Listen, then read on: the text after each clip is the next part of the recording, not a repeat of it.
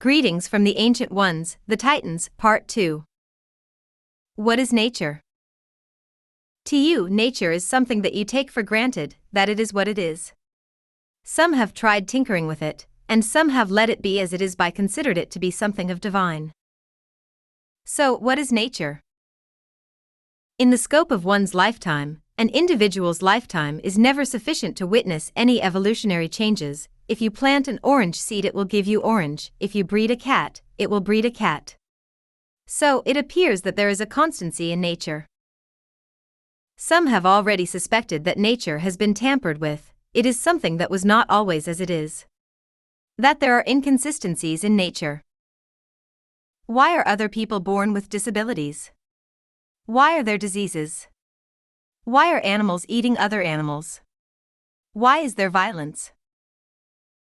In conversing with the Titans, also known as the Ancient Ones, they claimed that it is a product of who they once were, and it was reconstructed based on the principles they have pioneered. Looking at the physical level and the mechanism of biology makes one wonder was nature a product of an intelligence design? An intelligence design. Based on physical principles, humans have been able to construct amazing structures and machinery. It is these similar principles that biology is made up of, as this reality is a collection and a set of principles. It is therefore these principles that reflect on biology. Thus, the principle and biology are one and the same, the principles and matter are one. In any given reality, there are constructs and principles, and it is through these principles that reality emerges from. It can be said that while humans create machines, structures and electronic devices might appear as something very separate, or artificial from what is nature, however artificial something might be, it is not that different from nature, as these principles are what dictates, accepts, or allows a mechanism to function. Though artificial, it is at best in its infancy of a natural mechanism. These principles are always the same and can never be violated. The same could be said with human inventions and technology, that it was not that technology came into existence out of nothing, as every human invention had to have a natural and genuine need behind it for it to prosper. As you investigate, you will also realize that most inventions are accidental in nature or were born out of necessity, and that even when an individual is pursuing a specific invention, there was already a genuine need behind that invention, which was natural. This would conclude that even what appears to be artificial is also part of nature, and therefore all is natural. Your mind is limited to this reality, as the mind is purely based on this reality's construct. Consciousness is the predecessor of this reality, consciousness is the light that animates this reality, and the mind is the revealed structure of reality. Mind is of a substance as you would see fluid, and therefore intentions are also substances. Once a substance of intention is dipped into the mental substance, this mental substance, will then flow along and become molded into the structures of that substance of intention to construct or magnify that intention into a heavier substance of feelings. The intentions are presented as sets of vibrations, sequence, and rhythms. It is these organized patterns that become physical matter, hence biology. It should be clear that it is not that the patterns are impressed upon the material substance, but the pattern creates a material substance, meaning there is a newly manifested matter, that it doesn't require any material to manifest, but it creates its material. And therefore, when nature manifested here, it was a product of higher realms, and not an organized pattern impressed upon the matter. Therefore, nature is what once manifested not on this reality, but manifested as this reality. Plants, for example, when there is a seedling, it appears as if it consumes the random elements to sustain itself so it can grow, however, if you can trace these elements and energies, you will discover that they are on the same networks of energies, and that it is a mere cycle of the same energies and material that recycles itself or transforms itself from one state to another, from that of energetic nature to that of material. Whenever these networks of cycles are broken, as seed damaged, an animal killed, they will restart the same cycle again by going back to their original source, as it is just one pattern, we see its multiplication because of the nature of space and time. To this moment, what we have as nature is an ancient manifested reality, which is deteriorating, not only at the biological level but also at energetical, physically, and principles. The reason for deterioration is caused by the cycles of that which project this reality. The sole supplier of manifesting energies is disappearing. With the absence of light, darkness excels. The owner is not home.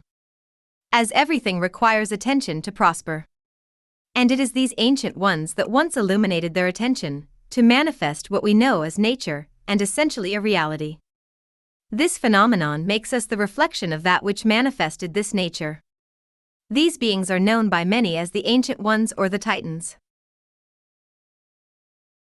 The rise of biological deformations, the rise of environmental pollution, the rise of social and moral decline, the molecules becoming unstable, the misalignment of planets, is the result of the absence of that spark of life.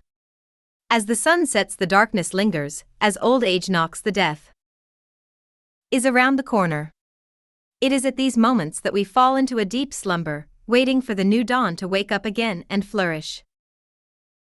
And this absence of life is not actual absence per se, but rather the seasons and periods on which this spark of life pulsates, as there are eight phases of the moon representing the degrees on which light is distributed to the planet. As these rhythms rise and fall, that's when what you understand as nature becomes totally dormant or fully alive. You use the mind to explore reality, but you use your consciousness to create and uphold the entire reality. A pure mind is an unaltered reality. Consciousness is not just awareness, but an illuminating spark of awareness, awareness, awareness. It is an indwelling house of the beingness, the house of you, and it is through the presence of you that the hierarchy of life protrudes from the consciousness to the physical environment. Though we appear to be in the same physical environment, our surroundings are the results of what is already within us. And it is that through accumulating, or inviting the whispers of the heart, that we manifest this reality. This is to say that all that we experience and see is something that has been whispered to us before it manifested outside. As what we regard as an external, is the product or the shadow of what is us. And it is through the whisper that a being manifests a body, then, if these whispers convince a being that it is solely physical, if the being accepts this whisper, it is doomed to cease to exist. Death is a choice or an acceptance as much as life is an acceptance. Whispers of the Heart The heart to you is already a rather mystical and important part, as it holds emotions. Emotions are the transitional elements between the mental and the physical, the feelings are closer to the physical, and the mental as the heart acts as the mediator. We live for emotions. I want to feel good about my life, I want to feel good about my wife, I want to feel good about my job. The list is endless. As emotions are the driving force of life. According to the Christian Bible, it was the breath of life that gave the created man life, the lungs go hand in hand with the heart, and therefore the heart could be regarded as the largest gland of the body as it distributes the largest fluid into the body, it is the blood that is considered to be the supplier of one's life. If the blood is contaminated, then the entire body becomes contaminated. Now people understand that the heart does not only supply blood, but also generates an electromagnetic field around the body, thus, it is safe to say that the heart subtly is the generator of reality. The soul doesn't dwell in the mind but the heart, as the heart is the first organ to function during the formation of an embryo, thus it is those rhythms, those fingerprints of the heart pulse that has the signature of the soul. Therefore, the things that you hold by the heart become part of you, the feelings about something becomes you. If you feel good about your life, feel good about your wife, feel good about the children, you are then associating these signatures with your soul. These are the whispers of the heart. When someone says, I like this, I like that, then they become it, as they associate those things with themselves, therefore their souls. And it is through these whispers that a person shifts their vibrations from one state to another. It is these clusters of feelings, or clusters of vibrations, which migrate with a person from one lifetime to another. Because little children don't think with their minds. They go by how they feel about something, about patterns on which are the memories from the heart.